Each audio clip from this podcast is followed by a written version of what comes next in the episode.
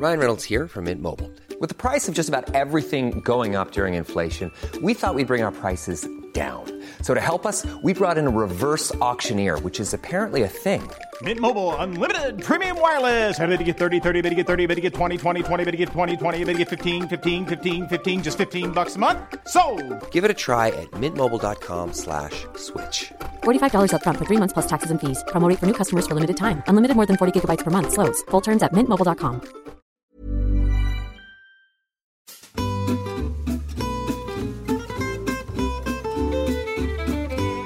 welcome to Close Reads on the CiRCE Institute Podcast Network. I am David Kern, and as always, I am joined by Angelina Stanford and Tim McIntosh. Angelina on the other side of the CiRCE office right now, instead of in the, the studio with me, and Tim on the other side of the country, instead of in the studio with me. Right. Baby has been put in the corner. Yeah, exactly. How, except I'm kind of the one in the corner. How's it going? David, how are you? Just how are you? I actually saw him wrestle his laptop like an alligator not 10 minutes ago. Yeah. Yeah, Out through- of frustration, David? It's it's been that kind of day. I mean, what are the alternatives for wrestling a computer like an alligator other than frustration? Yeah, that's right. I've never seen anyone do that out of. Um, It's an advanced Great. it's meditation never been a, technique. in a joyful embrace. Th- thankfulness. Yeah, yeah. Well, we are here to talk about Gilead, as we have been for quite a while now. We have two episodes of Gilead left. What about that, guys? I can't believe it. So that can't inc- believe it. That includes this episode, and then we will we will record a bonus episode. So this is what we're going to do for the bonus episode.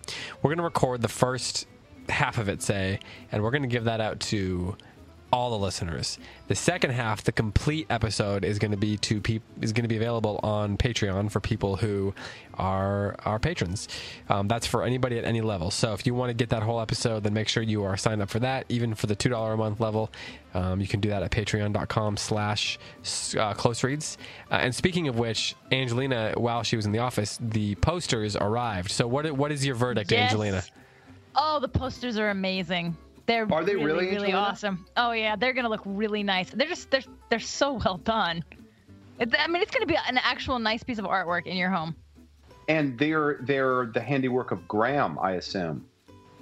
Of course, yes, absolutely. you know. I, I didn't make them. It's not like cutouts from a magazine. Close reads. The collage. Close the re- collage, yeah. the collage episode. Graham makes everything the ransom better. note version. Yeah, you know, Well, they do. yeah. So we just hung a couple up in our, in the front room of our office, and we're going to hang them up in our um in I'm Graham. looking at them right now. They're amazing. That's right. That's right. Hey, will you guys post one of the like just a picture from the office with the posters? so um, actually, on yeah, the close reads. yeah. What we're gonna do is I'm gonna post. We're gonna put. Graham and I are gonna put them in frames and put them in our office, like in this room we work in, and then we're gonna take a picture of that space so you can see what they look like in a used space. Um, so by the time this episode goes up, I'm sure we'll have those pictures already posted. But um, you can find those on Facebook on the Close Reads Facebook group. Wonderful. um, or on the Twitter account. And um, of course, as I said last week, we are going to give away some T-shirts. So we're going to give away one of the ways we're going to do that is we're going to give away a T-shirt uh, once we get to 200 Twitter followers. Where we have a new Twitter account that's at Close Reads Pod, and then we're also going to give away a T-shirt once we get to 100 patrons. So once we get to that, we'll, we'll just draw a name of anybody who's in there at all, uh, and we'll send you a T-shirt. If you are if you signed up for the like twenty dollar a month level and you're already getting one, we'll send you a second one that you can um, give away or do you know whatever you want with it. Um, garden in it. Let your dog make a dog bed. I don't know. Whatever you want to do. Make a pillow. Make a pillowcase. Get an extra large. and Make a pillowcase. I could Um, wash my car with it. Sure. Squeegee. Squeegee. I could come up with a whole list of things you could do with it. That is kind, Angelina. That's Well, you know, that's it's what I do, Tim. Well, you know, close reads, cleansing your car one episode at a time. Um, anyway, so we are here to talk about uh, uh, the Gilead, of course. Um, and before we do that, we need to say a quick word from New College Franklin, who's been sponsoring uh, in August and September. So thanks to them so much for making the show possible. Angela, you're going there uh, tomorrow to speak. I at- am. So what what is it about New College that you think is parti- particularly valuable that makes you like actually want to go there and speak at their um, prospective students weekend? Well, I'm actually really looking forward to uh, getting to sit in on some of their classes and to really see what, what they've got going on there. But from from what it looks like to me so far, uh, is that they've got a, a small and committed group of faculty who are not just teaching the classes, but nurturing and mentoring the students and having a real community element there. So it's it's Christian classical education, but in this very particular kind of community mentor, uh, almost like an old school tutor scenario, as opposed to your kind of nameless, faceless number of a student in a, in a huge lecture hall where you're just getting the information, but you're not getting that personal relationship with the professor. And I, I personally really appreciated that about my own education. I went to a large school, but I was in the honors program, so it was all you know eight eight students in a class or ten students in a class with the best professors and and they often had us over to their house for dinner and that sort of thing. And that that relationship ended up being really the core of my education versus the classes i took. So i, I put a high value on that. I'm, I'm excited to see uh, how that plays out over there. Yeah, you know they claim that they're trying to, you know, not reinvent what you've what you've been trying to do with your families and schools, um, but they're trying to come alongside and partner with you and continue the work that you've been doing. So it seems like they're doing that, and that's why we are definitely excited to be partnering with them. You know, not only on this podcast, but Greg Wilbur is going to be speaking in Colorado at our regional conference where you'll be, Tim, um, and he's speaking at our summer conference and already signed up for that. So um, they're good friends of ours, and you know, th- that's why they're they're just doing great work. Um, speaking of that Colorado trip, if you want to hear Tim and you want to hear Greg Wilbur speak, uh, there is still a little bit of space left. I think maybe 30 or 40 seats still left for the Colorado event, which is uh, the weekend of October 21st, I believe. and that so location that's crazy you're going to get to be in the most beautiful place uh, david are you going I'm not going because I have a secret mission that I can't talk about yet, except you might already know about Okay. it. But there's a reason I can't I go. think- and alas, All right. What secret mission, David? I Let's can't- talk I- about this on the air.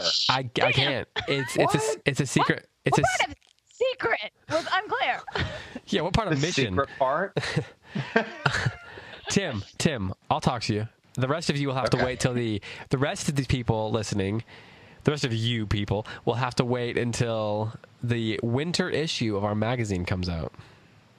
I'm on a magazine mission uh, around the time of the the Colorado trip, so uh, unfortunately, I'm not going to be I'm not going to be going there either. So, Tim, you're going to have to hold down the close reads for it for us. Okay, I'm going to do my best. Well, work on your fake signature of Yeah. Angelina Stanford. Just work on that. Well, speaking of the close reads fort, we probably should go ahead and defend it. Let's talk. Um, let's talk Gilead. Um, we are nearing the stretch run. This is the end of you know basically this this part of the book. At the end of at page two fifteen, this long section ends. We get a full hard stop, you know, and then the next section starts. Um, and we learn a lot about Jack. Um, Jack Ames, Jack Boughton, and we learn a lot about how Lila and John Ames came together in this section. Um, so I'm curious from the two of you if your perspectives on what we talked about with John and his fear of Jack have changed. So have your perspectives of that fear changed either in the way his perspectives have changed or just in based on the evolving nature of what we know about Jack? Uh, and, and Tim, I'll ask you that first. No, they haven't yet. Uh, I mean, I I still have that sense that something is up, that John Ames is still trying to kind of open his heart to Jack. And I think he's moving in that direction. But there's nothing in this section that made me say, oh, I get Jack now. Um, again, it's like, it's like, uh, I want to understand him. I, I have a tremendous soft spot for Jack, but I just don't know what is hidden. It hasn't been revealed. If there is something that's been revealed. Angelina, what about you? This section was kind of strange for me because I do not Because think you that the read question. it 10 minutes before the episode here in the office. this is very true, very true. Um, oh, look, now someone's coming in. Hi, welcome to the CiRCE Institute.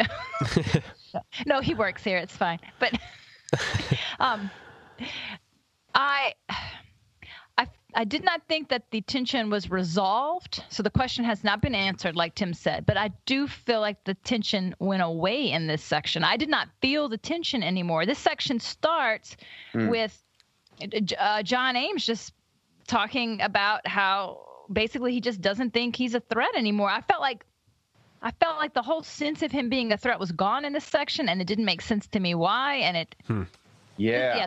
This section didn't fit well with me for some reason. Yeah. I, I uh, felt the exact what do you, way. what do you mean though? It didn't fit Okay, well. good. No, like it doesn't fit well in the book, or it didn't sit well with you.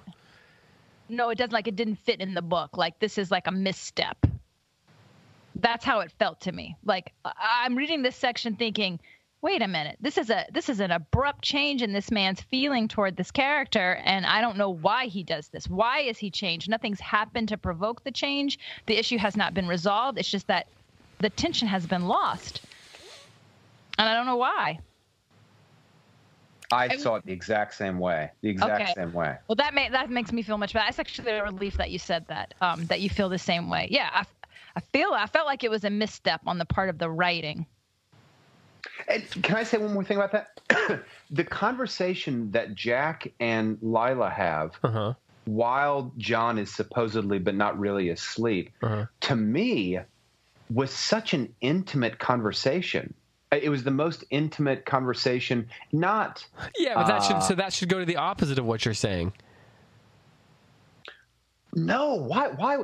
If if John Ames is concerned that Jack and Lila are going to get together after his death, and we have when we hear the most intimate conversation that we maybe it's not the most intimate conversation they've ever had, but it is the most intimate conversation that we have heard. Wouldn't that double his anxiety? Yeah, that's what I'm saying. But How it can- didn't. That's what Tim is saying. But it didn't, right? Like Angelina said, it didn't do that. And it felt like there was actually kind of a decrease in the anxiety level. Man, this couldn't have worked better if we planned it. I could not Okay. disagree more. All right, I knew I could count on you, David. Yeah, I felt the same way about Old Man Boughton coming. Clearly, this scene is supposed to be that he made this tremendous physical effort to warn or not warn because John is unsure. And it's supposed to increase the tension on what is the deal with Jack Ames. I could not have felt more that that fell flat. Completely fell flat for me. I didn't feel any of that tension at all.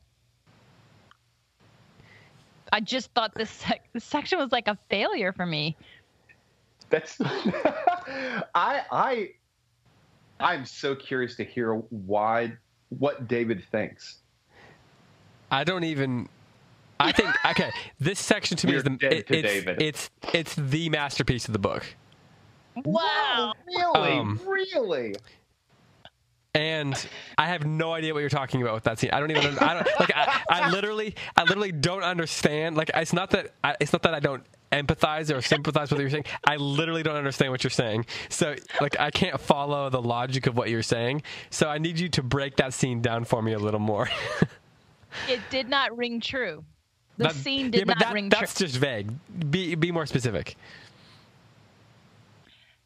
Like, Okay, because scene- that's what I would tell my student, right? Okay, when a scene does not ring true, it means that you don't feel like characters are acting in a way consistent with human nature, that you don't feel like they're properly motivated for what they're doing, that it feels like what they're doing is coming out of left field. yeah, but field. that's that's subjective. it may very well be. I'm not saying it's not subjective. I'm saying for me, this all the tension was lost in this part of the book. Well, there's a big difference between saying it's a failure and saying that it didn't work for you. For me, it was a failure. I'm going to quote Matt Bianco from earlier today. In my heart, it felt like that. For me, Angelina, it did not feel like a. f- I mean, maybe it was an artistic Well- failure, or at least a falling short. But for me, it. I strongly agree with what you said that the tension dissolves in this section, but I don't see any reason. I don't see why the tension dissolves. David, Okay, maybe that's what I'm trying to articulate is what Tim is saying. What's so the tension? The section starts.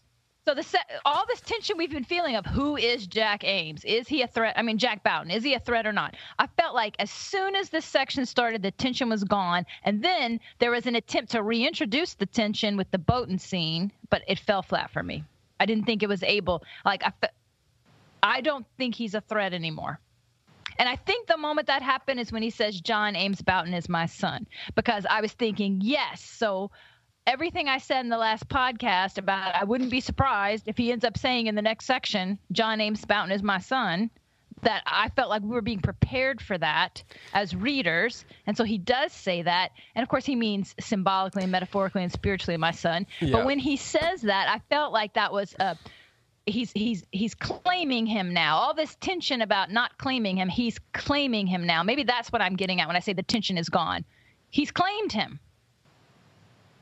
And then he spends all this time almost berating himself that he has not been the good father for this son. It seemed like it's a complete flip flop. The And I thought that's why he wasn't nervous when they were on the porch together. Can I ask? Sorry, David. I want to hear what you say, but Angelina, did you? I don't have John words. Ames. He's just so stunned. David has passed out no, I'm in trying. the other room. I'm trying to. I'm just trying to. Uh, I'm trying to sort some things out in my head about.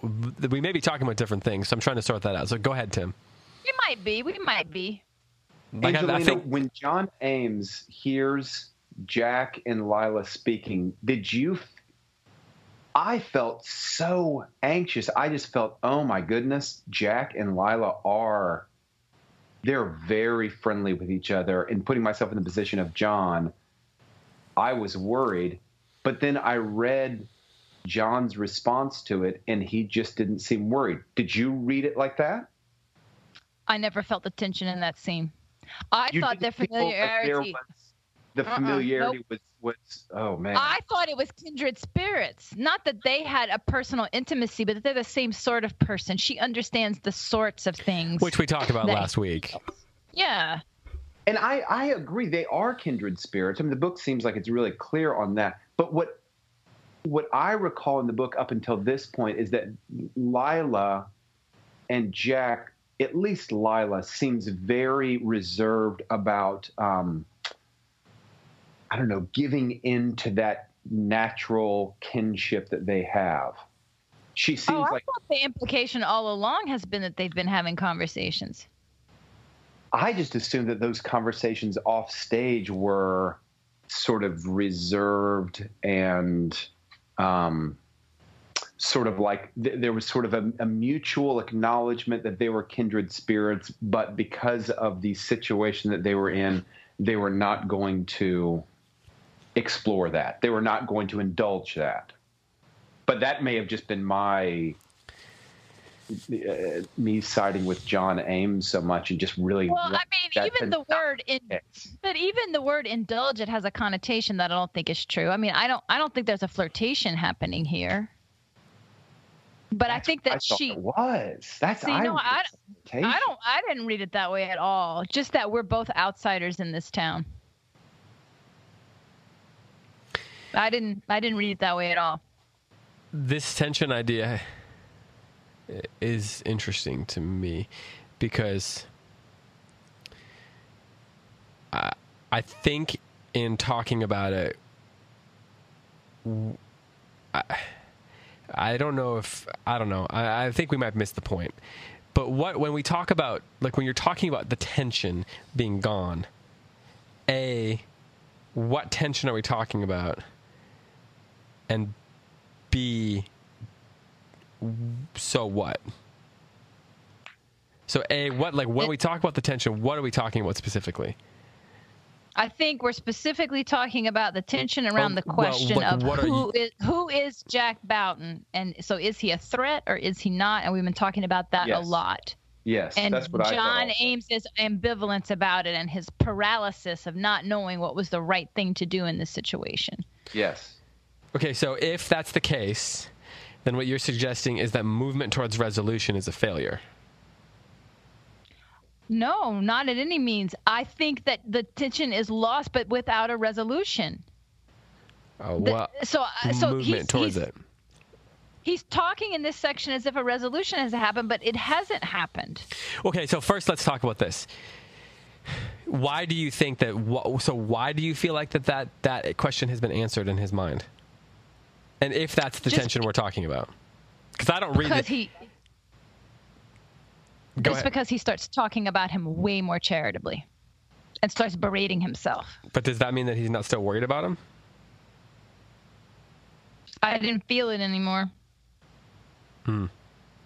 That's I why didn't, I, I didn't why, either. That's why I said it was a failure because when she reintroduces Boughton, I think that she intends for the tension to still be there, and that the Boughton scene is supposed to be this, you know, hard scene about oh no, I don't even know how to read that. Did he tell me? Did he did he almost kill himself to come over here to warn me about his son or not? And now what do I do? And I just felt none of that in that scene.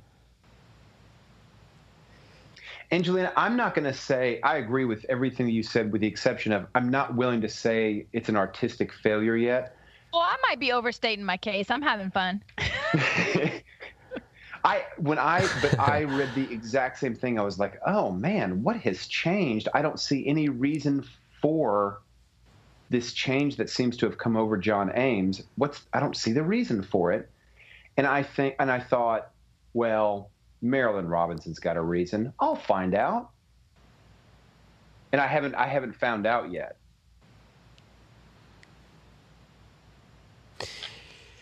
Yeah, the book is unraveling for me at this point. I'll be honest with you. I don't even have to finish it. No way. I just Really? Yep, I'm I'm going to come out and say it. I, this is this is not my book. Bold.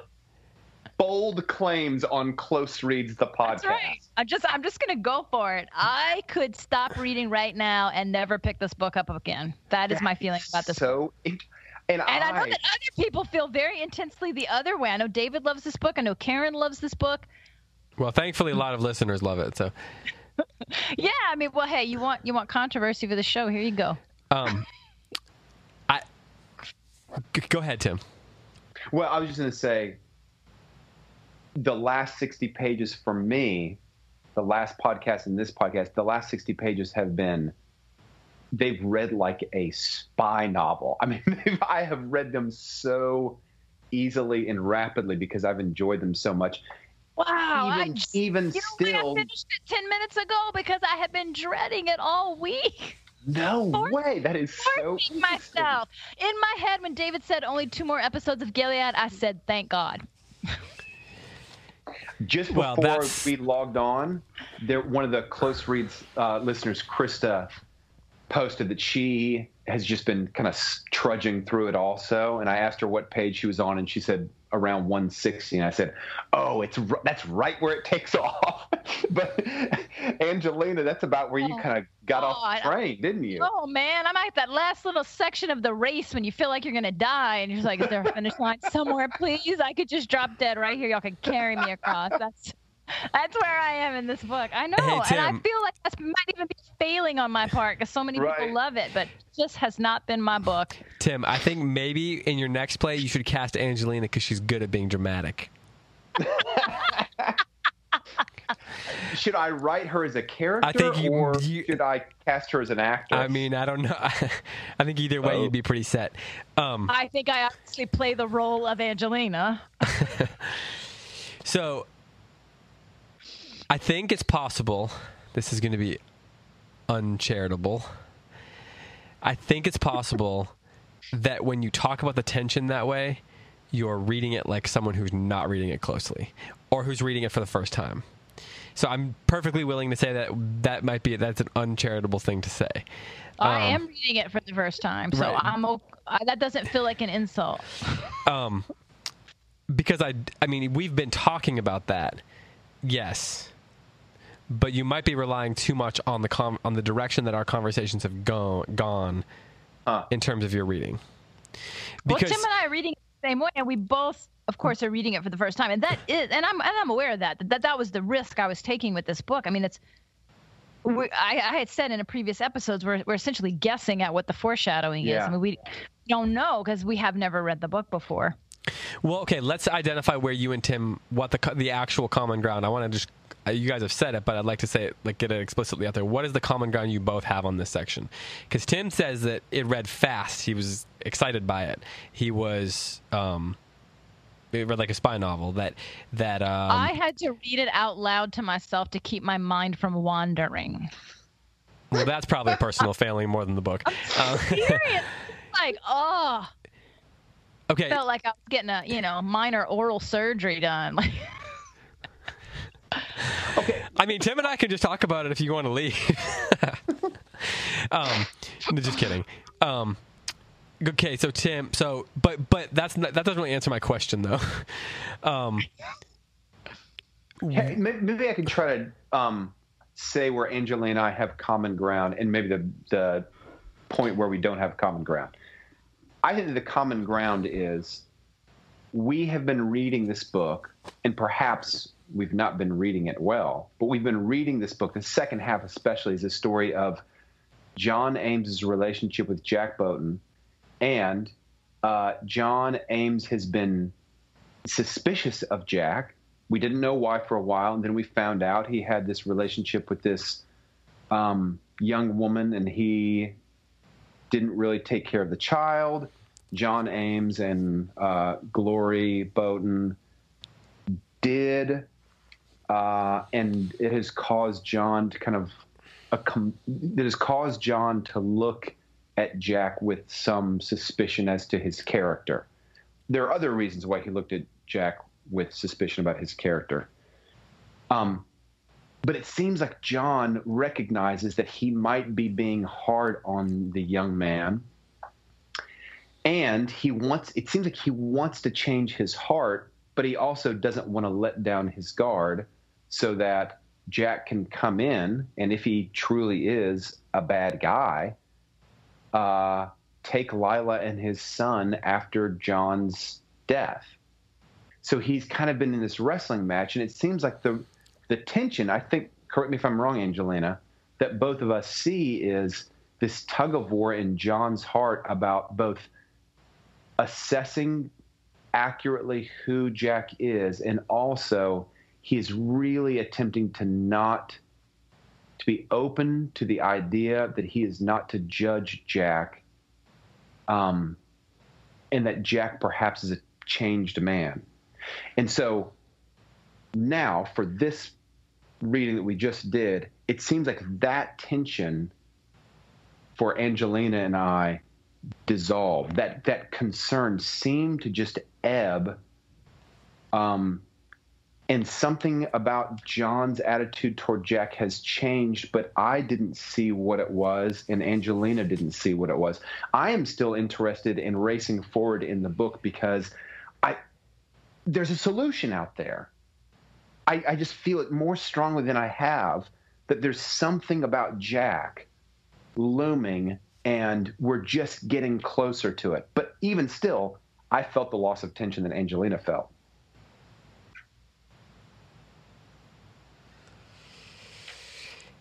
um, David, can I? We we Angelina and I have been like going on about this. it's hard. It's, I'm sure it's hard for you having read it. This is your second read, correct? yeah, at least. Uh, um, Um, and you did not. First off, have you been reading the relationship between John and Jack the same way that I just described?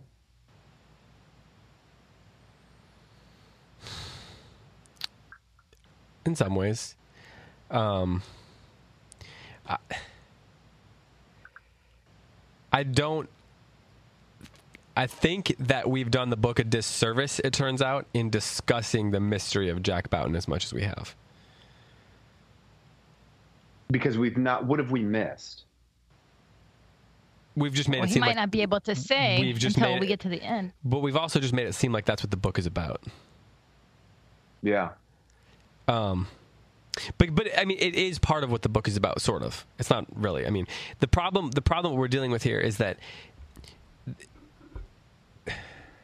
it, because it's a non traditional sort of storytelling, we're dealing with a narrator discovering things through his like reflecting on his own discoveries as he goes and so it makes that tension it's going the tension necessarily is going to ebb and flow Yeah. because his own feelings about the characters are going to ebb and flow. It's been doing that since Yeah. the beginning. It's done it about his grandfather and his own father and about the relationships. It's done it about his himself. It's done it about his his perspectives on the community itself. Sometimes he loves them. Sometimes he loves them a little less, um, so to speak, um, or or or that love for the community anyway can is it's, it's easier for him to express that Yeah. and feel it, you know, like tr- like like feel in love with the community, um, than at other times. Um, but I, f- I think that the idea that this that like the way we're focusing on the tension of, um, is Jack going to steal or not steal, but you know, claim Lila when he's gone, like. That That is- seems too. it's- That seems unfair to the book. maybe it's unfair to the book to to have discussed it the degree to which we have, and I think it's because we talked. You know, it's natural that we ask questions about plot and things like that. So we're like, so what is the conflict? And so Right, we're, right. we're trying to f- identify what the conflict is, and that's one of the piece points of so-called conflict that we've settled on. And I think that we may have not spent enough time on on other things, perhaps. Like, for example, I think that as much as anything, it's a book about. I mean, it's a book about uh, uh, what it means to be family, um, and the tension. That's why the, I think there's tension in that scene that Angelina doesn't think there's tension in.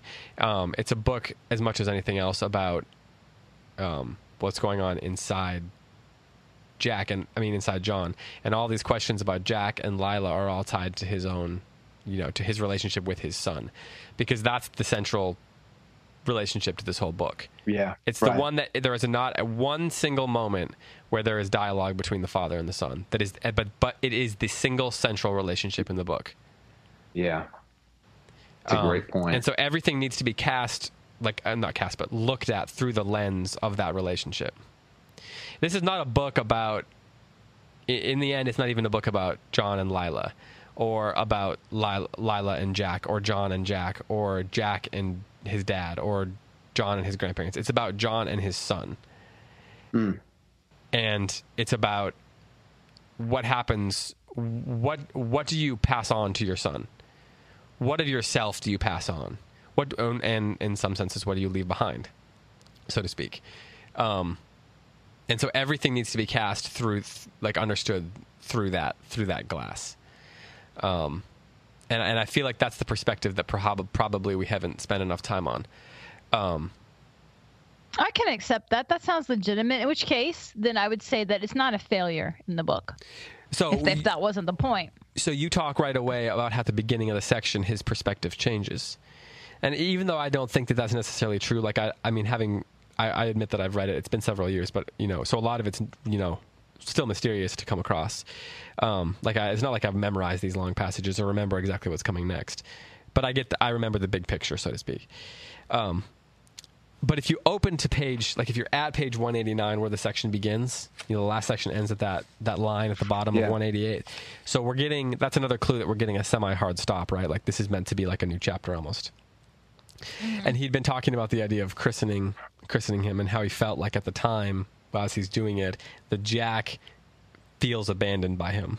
Like that's how the last section ends he says, I'll tell you a perfectly foolish thing. I've thought from time to time that the child felt how coldly I went about his christening, how far my thoughts were from blessing him. Now, that's just magical thinking, that's superstition. I'm ashamed to have said such a thing, but I'm trying to be honest, and I do feel a burden of guilt toward that child, that man, my namesake. I've never been able to warm to him, never. And if you look at a passage like that, through the perspective of him thinking about his relationship with his son, and like trying to trying to under like trying to figure out what does it mean to be a father when you can't be there for the son? Um and all these questions that are racing through his mind from that perspective that's a pretty powerful passage. But then in the next section it's the ways the part where you say angela you read that you mentioned that he says john ames boughton is my son. If there's any truth at all in anything i believe that is true also. By my son i mean another self a more cherished self. This that language isn't sufficient but for the moment it's the best i can do. And then he talks about how he refers to the institutes where it says the image of the Lord in anyone is much more than reason enough to love him. And he talks about loving our enemies. And then he talks about this is where it gets the central part to this little passage here. The bottom of the page, the bo- the last full paragraph there. He, now, not that I mean to call young Boughton my enemy. That is more than I know. Calvin is simply making the most extreme case, a fortiori. How much more readily should I forget transgressions which generally amounted to nothing more than annoyances, insofar as they have even affected me? So that speaks a little bit to your point there, right? Like he's going through a theological debate within himself about how he should interact and relate to Jack. And he's thinking about this idea of loving your enemy. And he's saying, well, you know what? He's not really my enemy in the way that I've been thinking about him. So, in a sense, he's been creating a sort of conflict between himself and Jack. And now he's ref- reflecting on it and saying, that's probably unjust of me to do. So, to your point about what we're saying, we've been talking about that conflict that he has created.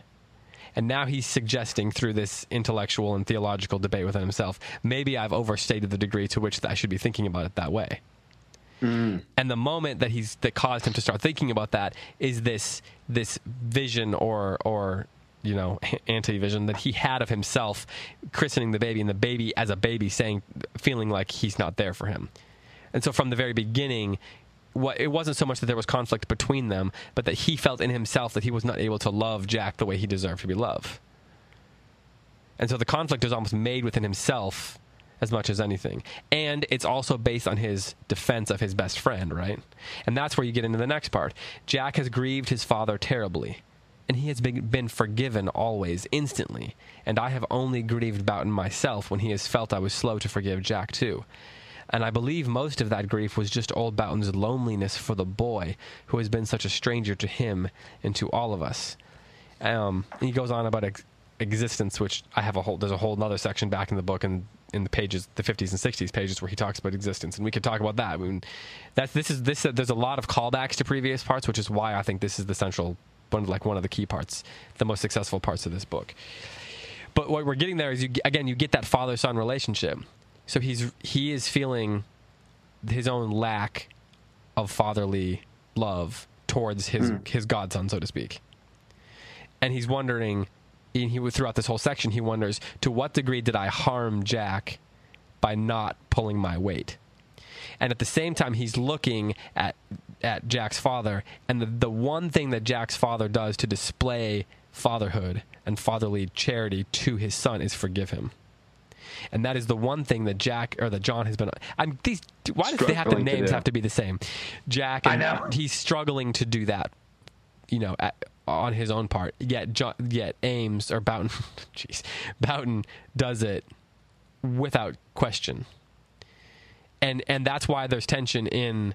There's like a paradox in Boughton coming to to Ames, because he's he's been saying, "Forgive my son," and yet at the same time, he forgives him without question, no matter what he does, for the pain that he causes him.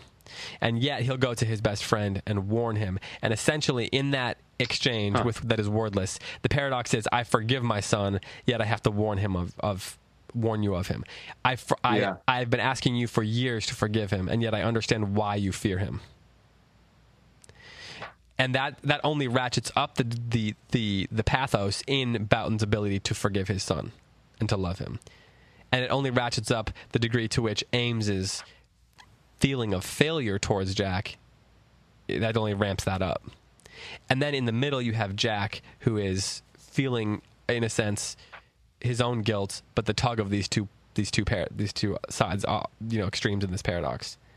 And then underneath all of that, you have the central relationship relationship in this book, which is his true son, like the actual son that he's not going to be around for.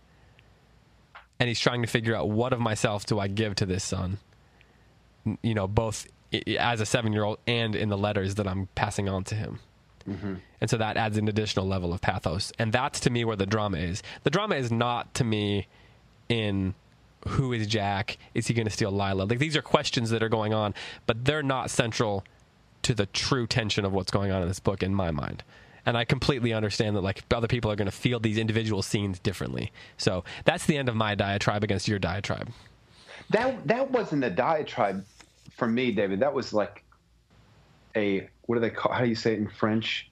Cri de coeur, a cry of the a cry of the heart for us to like better understand this book that you have so much affection for. Let me just add one thing that ties it back to this relationship between the two. If you look at page one, 190, the bottom of it, in between these lines here, which I think is really important, you get the line at the bottom of 188, the line at the bottom of 190, and in between is his reflection on his on this father, like father son loving each other and all this kind of stuff, or the father loving the son. Hmm. He says, he says, he says, having looked over these thoughts, I sat down last night. I realized I have evaded what is for me the central question. That is, how should I deal with these fears that I have that Jack Boughton will do you and your mother harm? So, that's there. It's it is a central question. Right. Just because he can, just for the sly, unanswerable meanness of it. You have already asked after him twice this morning. So there's this tension, right? Like he's afraid that Jack is just a mean person. Yet he mm-hmm. understands that that his son loves Jack. Like that he doesn't. She did not end that sen- that paragraph with that sentence on an accident. There's this conf- so then he's being pulled towards uh, this this recognition that his son is loves this guy for some reason, and yet he was questions whether or not he would bring harm just for the meanness of it, which I think is a key stipulation, like a key part of that sentence. He says, "Be me- you know, bring harm just for the meanness of it." Um, and then he says, Harm to you is not harm to me in the strict sense, and that is a great part of the problem. He could knock me down the stairs, and I would have worked out the theology for forgiving him before I reached the bottom. And this next part is any parent can feel this. But if he harmed you in the slightest way, I'm afraid theology would fail me. So, this that's another central idea in this book, right? Like the tension between theology and Yeah. and love. Like how, how do when do they go together? How do they go together? Is there you know, is that a paradox as well? Like the living out of theology and the living out of loving someone. It, to to love someone is a theological virtue, right? It's a spiritual Right. virtue, and yet at the same time, there's a tension that can also be a paradox in some ways. And so, um, St. Paul would not have felt the need to write the conclusion of 1 Corinthians 13, right? If it wasn't, if theology and love did not on occasion seem to come in conflict. Maybe ultimately they're not in conflict, but the fact that he Right. says in the highest of these is love Right. is the fact that, like, he, he's reflecting on the fact that sometimes there has to be a a decision has to be made, a choice has to be made. And I think that's why one of the key, the key things is the idea of predestination, right? The idea of the elect. Because throughout this, there's been this debate, and he's trying to figure out how do I theologically explain this idea, this mystery that he believes in, to this person who he doesn't know how to feel about him. And it's what he's coming to is this idea that like I could explain, I could explore that theology until I'm blue in the face. I could try to explain it. I could wear myself out doing that. Could give himself a heart attack doing that. But in the end, explaining the theology of that is less important than being able to love this person who he feels has wronged him in his community, to be able to forgive him. Um. Anyway, I think that's a I think that's a crucial section going on there. Um, and and you know one of the things that he is happening in this section is he is learning to recognize he, he's not learning to he's he's trying to recognize the things that she set out to have him exploring at the beginning of the book so in the first chapter we talked about the melancholy nature of it right and how Yes. despite the melancholy nature of it i don't even know if angelina's still with us despite the melancholy nature oh, of it I'm right here. despite the melancholy nature of it, um, he is at, there's he's dropping these things in about how he loves so much of the things around him, right? Like light and all that kind of stuff. And so again, what was happening here is he she's bringing that idea back into it. He says on 193, cataract in this world is or cataract that this world is, it is remarkable to consider what does abide in it. Um, so that you know that's where the tension is. That line there is the kind of tension in it that's in it for me. Um, and if that scene you know if the specific scenes don't work for you you know i can accept that idea. I'm not i'm not going to suggest that the scene on the porch you know if it didn't work for you it didn't work for you. Um, if the scene between the two old men doesn't work for you it doesn't work for you um, so I'm not gonna, you know, I'm not here to tell you how to feel about a book, but I do think that there are some some other ideas going on here that that and that's what I was just trying to explore there. And we could go on and on about this. You know, we don't have that much time. Um, but anyway, I, I, I've, I've been sitting, I sitting here this whole time trying to figure out why I don't like this book, you know, and, and I don't know that I have an answer, but I have questions, like a question of, is this a story? And what I mean is, I spent a lot of time thinking about what is a story and what makes a story a story and what stories do. And I'm not sure this is a story. It's almost like this is a fictionalized memoir. And I think that significantly changes our expectations of it. And I'm a big believer that you have to let the form tell you how to read a book. Um, and I can't get a handle on exactly what this form is. I, for one thing, I, I feel like there's a lot of tell, tell, tell, and not a lot of show, show, show. I mean, all I have done is listen to this man for 300 pages tell me, tell me, tell me, tell me, tell me. But I don't feel like I have ever entered into his experience. Like I haven't had that mysterious moment where you enter into the experience of someone else's life through a book. And I don't know why. Maybe it's because I'm not a 70 year old man. I don't know. But I just, I can't care about any of these characters because I can't get in their world. I just feel like I'm being preached at. Hmm. Angelina, do you think that um, the fact that John Ames doesn't really know the moral of his story is part of what is frustrating? I mean, he's like, he's on a quest to understand kind of himself. Oh, but that stuff doesn't see that stuff doesn't bother me when I read no. that in other books. I'm I'm, I'm totally okay with that. I cannot put my finger on what is so off-putting, but I I, really tried to get into this world and I just can't. I yeah. cannot get into this well, man's experience, and maybe it's my own failing. I don't know. I, I just can't.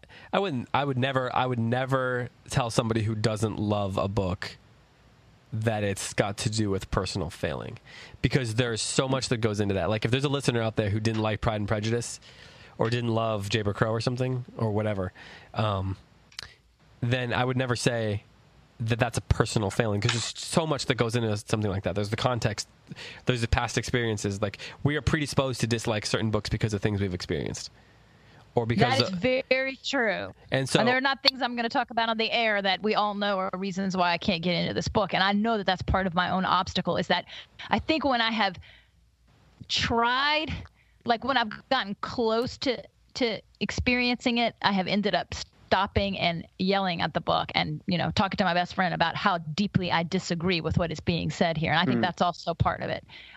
So for me, it is not giving a true picture of life in its fullness because of the handful of things that I have sort of, you know, sunk my teeth into, uh, you know, the dog and the bone. I'm not letting this go, even though it's it's it's a side stuff. It's not any of the stuff we've talked about. It's not the main the main flow of the of the narrative, if there is a narrative. But there's been enough in there to really just make my back up, you know. Where mm-hmm. so maybe that's part of my own obstacles. And not every book is for every person. Um, and but I, you know, it's well, at least not every great book is for every person to love. Right, and I can, I and I can, I mean, I could certainly express that I think it's masterfully done. You know, the reason that I go back to saying maybe it's a personal failing is because I, I do try to approach every book with if there's something to love here, I want to love it. Yeah. And I know that people that I care about and respect do love this book, so I keep trying to figure out what I'm supposed to love about it, and it, I am perplexed. Well, love is a love when it comes to books is a complicated idea. I mean, love always is a complicated idea. I just feel like when we talk about loving a book, what do we mean? We usually it means we enjoy the experience of it. And so, um, like, I don't love Pride and Prejudice, but I I appreciate Pride and Prejudice. Mm-hmm. Like, I had to make myself read that book. um, I like it. I like it a lot, and I like it more after we talked about it. Um, I still hate the last chapter, but um, but I feel I feel like um, you know. So there's a you know like uh, there's things I like about it without me like without it being a heart book, you know, so to mm-hmm. speak. And there's going to be degrees of love, and there's going to be degrees of appreciation, and all that kind of stuff. And there's also just I'm not saying this is a book like that, uh, Gilead, but there is um, there are books that you should just read even if you don't love them, right? So of course, of course. And again, I'm not saying that, that that's what this is. Pride and Prejudice would be one of those, probably. Telling you though, I mean, it's like I just I wish I could make myself care about these characters. Oh, so okay. I feel like he's rambling at this point, repeating himself, yada yada yada. We got it. You don't know what to do. Like I'm just impatient. I'm ready for it to be over. that might be a personal it's failing. just like die already and bury this man so we can be done with this book. I know. Can I, can I say one thing to kind of underscore what I think I heard David saying that the the main thing is that John is trying to understand his own history so that he can understand his strong feelings about Jack. It's more than just his strong feelings about Jack, but that's that's a lot of the second half of the book is about. Um, the story that he tells, that that John tells on 193 and 194 about his father confessing or kind of um, talking about his own personal failing with regards to Edward, I thought was so beautiful. Yeah. I thought it was so beautiful. Do you remember where that is? Uh, 193 and 194. It begins. There's only really one. It begins after the break on 193. I felt to thinking about a sermon my father gave. Yeah. Okay. Well, just sum, just summarize that for us because it's a long section. We're running out of time. Um, basically, his father is reflecting back to the break that he has with Edward. It's over theology. Right. It's a theological break that they have, and that theological break. Um, well, Edward becomes a, an atheist. Yeah, and it's a source of friction. Right. Between the father and the son, um, and the father looks back on that, and he looks back on his own failing. He's trying. He's been trying to find out how he failed Edward in that. I. It, it was so moving to me um, so 194.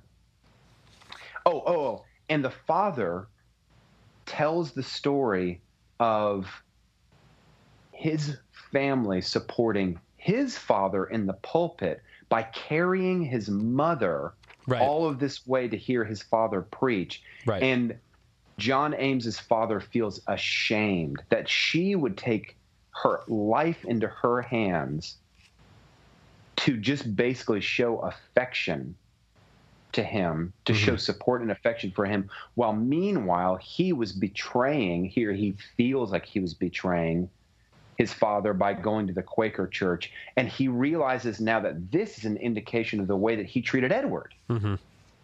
Yeah. I just thought that was so moving. And for me, uh, the, especially after hearing you talk, David, it strikes me that so much of this book revolves around a choice between a theological stance and love, a fear of one's with regards to Jack Boughton, a stance on one's uh, kind of like a moral disposition or one's character and love. It seems like that seems like a really primary tension in this book.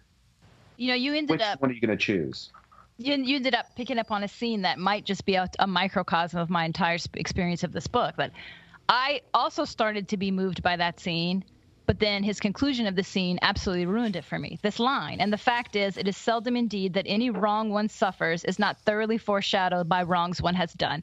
I got so upset after reading that. I closed uh. the ah. book last night and I could not read anymore. And I was mad at the book and I yelled at the book for a long time after that about how deeply wrong that was.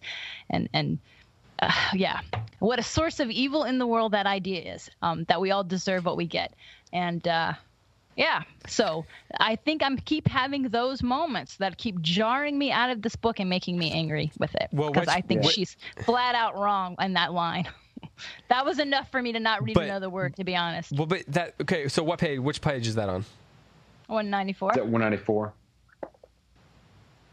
I'm trying to find that specific line. Last paragraph on 194, second sentence.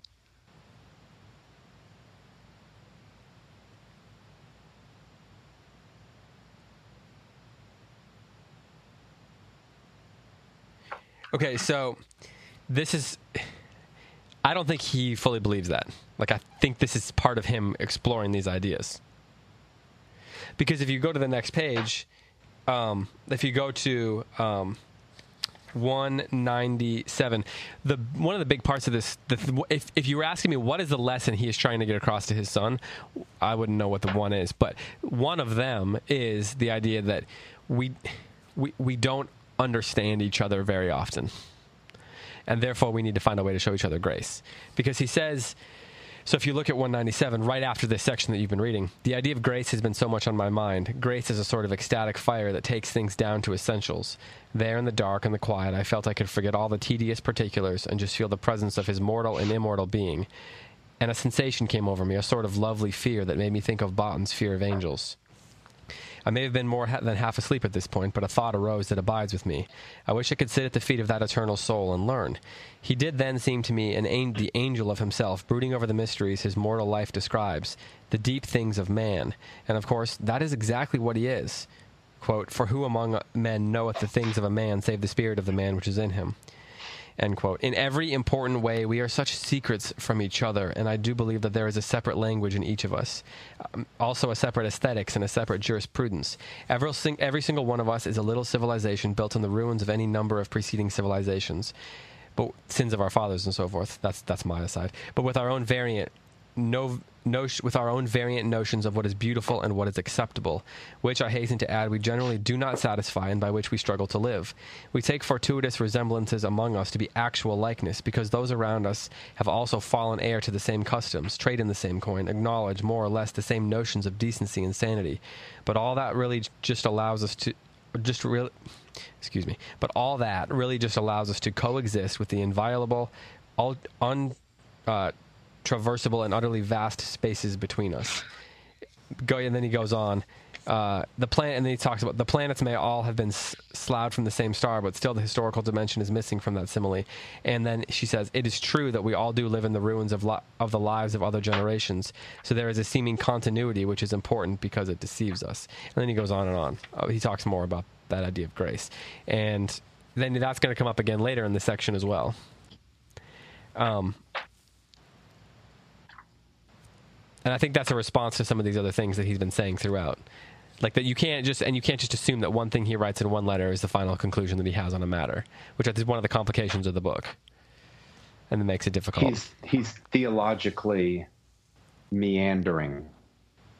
Not not just meandering, but well, he's wondering. He's he's on a quest. yeah, yeah. and he's, on a trying quest. and at the end of his life he's trying to figure out what it means to the people that he um you know even the idea that like it, the idea that all that really just allows us to coexist in the vast spaces between us. Mm-hmm. I if we had more time, I would the well, hold on. The, the point about the past. Go ahead, the point being we don't know each other that well in the end even the people we think we know. There is a space between us. We can't understand everything about each other and therefore what we have to do is find a way to show each other grace Yeah. So, go on. Sorry, I'm sorry. No, I was I was just gonna say, if we could do a whole podcast, I would do it on that that paragraph that you just read. I I didn't know whether to say this is like um, a sad conclusion from a lonely man, or whether to say this is just the kind of like the brute truth of reality. It's or also this is beautiful and hopeful. It's bo- Yeah. it's all Yeah. of that. It's all of that. It's the answer is yes. um, and but the, and the same things come up in, in Berry all the time. Especially the stuff about the like the continuity of civilizations and like we're all there's we're all stuck in the ruins of previous civilizations yeah. and we're trying to make something new out of those ruins. Mm-hmm. So, and so, and that's why the rela- and that's speaking again to the relationship between he and his son. Anyway, we need to wrap up. Um, I'll give you two the last word. So we'll go Angelina first, and then Tim, you can have the last word, and then we will conclude next week.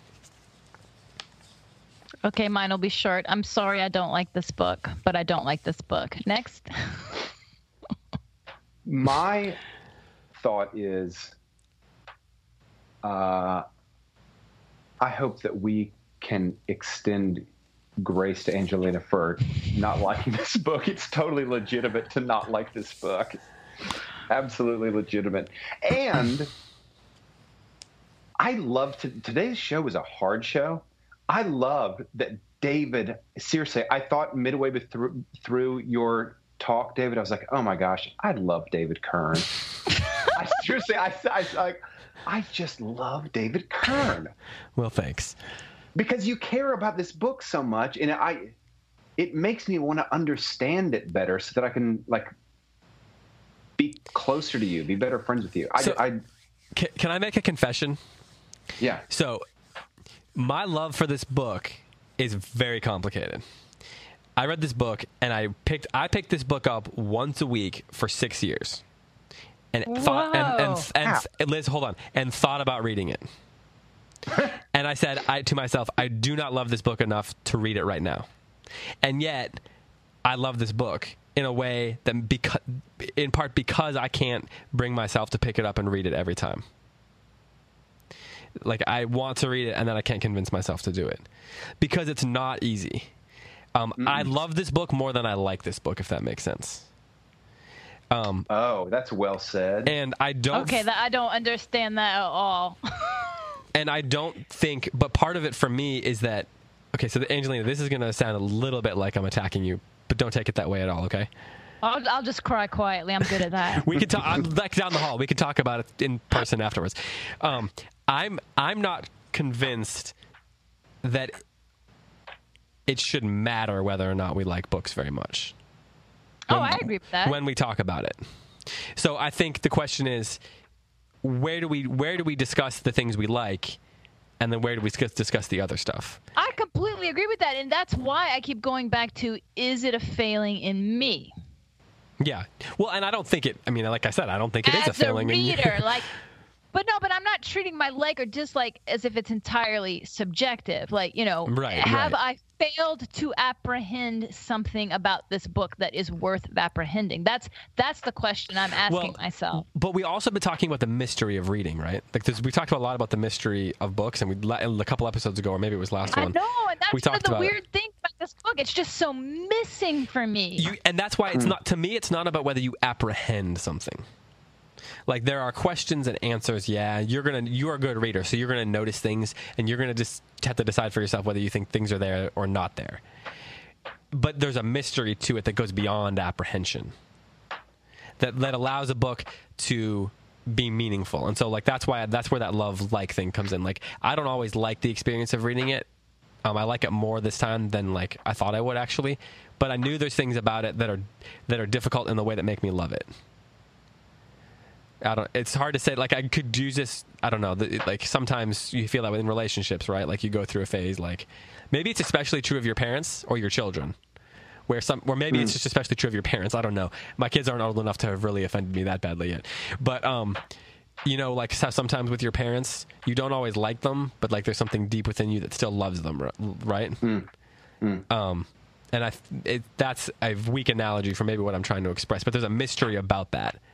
That if you're asking yourself logically to give you the 10 reasons why you love your parents, you might not be able to. It'd be easier to say the 10 reasons why you dislike them. I'm not making a statement about my parents here. I shouldn't. I don't want anyone to take take it that way. sure. But but but the, if you're asking like, but in your heart, in your soul, the mystery that you love your parents is still there, despite the fact that you could list the five reasons why you really hate them in the moment that they sent you to your room because you did something whatever that you don't think you did wrong, right? I, I think that's a perfect analogy, David. And I was thinking of John Ames's father's relationship to the grandfather. Right. Yeah, think yeah, he yeah. really loves him. He does not like him. And I'm fine with a book, a hard book. I'm I'm fine with that. Like you know, that's not the problem I'm having either. This may in fact be the very first time I have ever encountered that my life experience is keeping me from being able to hmm. enjoy enjoy something and appreciate it and have anything but a very strong negative reaction to it. And hmm. this is the first time this has ever happened to me. Well, I gotta say, every time I read the, Bor- the the Jason Bourne books, my life experiences about the time when I was a spy. they just I can't get through those books every time. All I think Tri- about trigger. all I think about is the fights that I had Trigger. on cliff sides and things like that. Yeah, Not to make. His bullet wound scars, they ache when he reads not it. It's not true. to make light of your actual the actual experiences that you had that caused you to have you know But no, but no, but I mean, I, I and I'm not trying to make this about my experience because other people might have books where it's the Yeah, same yeah, yeah, thing. yeah. Right. You know, like like if I ever had the death of a, if I ever had a child die, I know I could never read a book where a child dies. Like that, Yeah. I just couldn't. And you could tell me it's the most moving, wonderful, life changing book in the world, and I would not be able to touch it. This yeah, I or, know. or it would ruin Jayber Crow for you. yeah, no, Yeah, that too. Yeah, yeah. And so, so you know, I, I don't doubt that other people out there have similar experiences, or maybe either even times where things are too fresh and they can't be explored. So maybe some of them are not wounds for all time, but just you know, I imagine if your husband just died, the last thing you want to do is pick up a book where someone's husband just died. But Right. maybe at some point you could read that, or maybe you never could. I don't know, but Or So for some people, I'm- it's the opposite. Like you, there's therapy in it. You know, it, th- that's That's that's the mystery of it, right? We can't we can't always I speak to it. thought about that. Yes, I thought about. I actually thought about that yesterday. That was a conversation that I had with with Bethany. That when my sister had cancer, she gave to she told me to read Roger's book about his sister having cancer, and then she said, "Well, you might be somebody who wants that, and you might be somebody who can't have that." And so I was thinking about that that yesterday. So again, not to, I'm not trying to make this about my own personal experience, but there may there, this just may be part of reading. Other people may have that same experience as well, where sometimes sometimes there are just legitimate reasons why you can't enter into a work of art that there's something else going on Yeah. Well, and again, in a book like this, that is, and we've talked about a lot. It is very theological. Like this is the guy who's trying to wrestle with theological questions he's kind of bought into his whole life, and in some ways, he's he's this this person who doesn't understand them is in some ways asking him to question them, and so he's drawing conclusions and then he's changing his conclusions and and things like that can when you feel strongly about theological ideas, that sort of thing can be, you know, off-putting as well. So, um, there's any number of reasons why someone would have a problem with a book, and I they're all valid probably. I mean, except maybe being lazy. Yeah. That's the only reason I Um, would tell my students that they shouldn't that they're wrong to dislike a book. I would like, you know, it might be fun. Well, no, it might not be fun. if Angelina is like, through personal experience, this is a tough book for me. I'd love to know. I want to know, David, can you think of one of those books? And I wonder if I could think of one of those books. In the next ten seconds, maybe not. I don't know. I'd No, to, no, no, no. I mean, I mean, like maybe during the Q and A, the post postscript. you know that could be an interesting discussion on the facebook page Yeah. Oh yeah, Yeah. Yeah, Let's all let's drag let's dig up everybody's heartbreak. well i'm not saying you have to say why just put the title you know as someone who was almost assassinated when i was king macbeth yeah. is It's- it's that's a, little too brutal read. to It's home, brutal. Yeah. okay? Yeah. Yeah. Um, all right. Well, yeah. I mean, if people are up for that, we'd love to hear from you. Of course, we'd always love to hear from people. So keep the conversation going on on the um, Facebook group. If you're not a part of that, you can go to Facebook and search in the close reads discussion in the in the Facebook group's little search bar.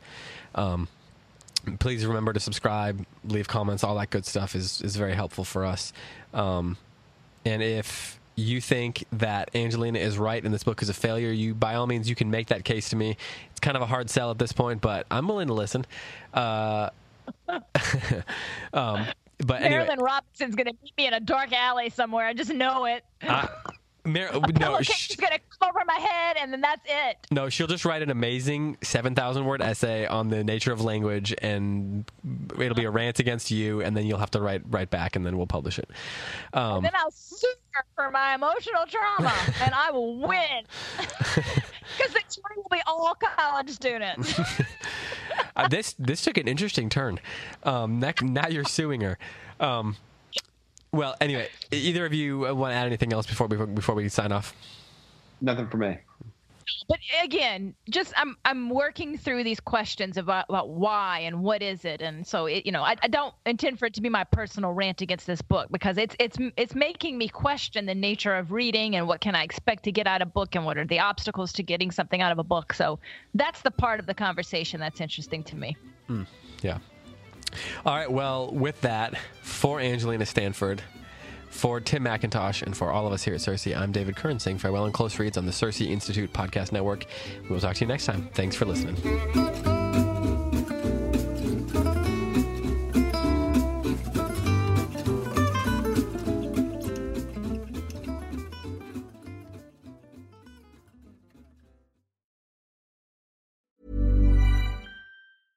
Hey, it's Paige DeSorbo from Giggly Squad. High quality fashion without the price tag. Say hello to Quince.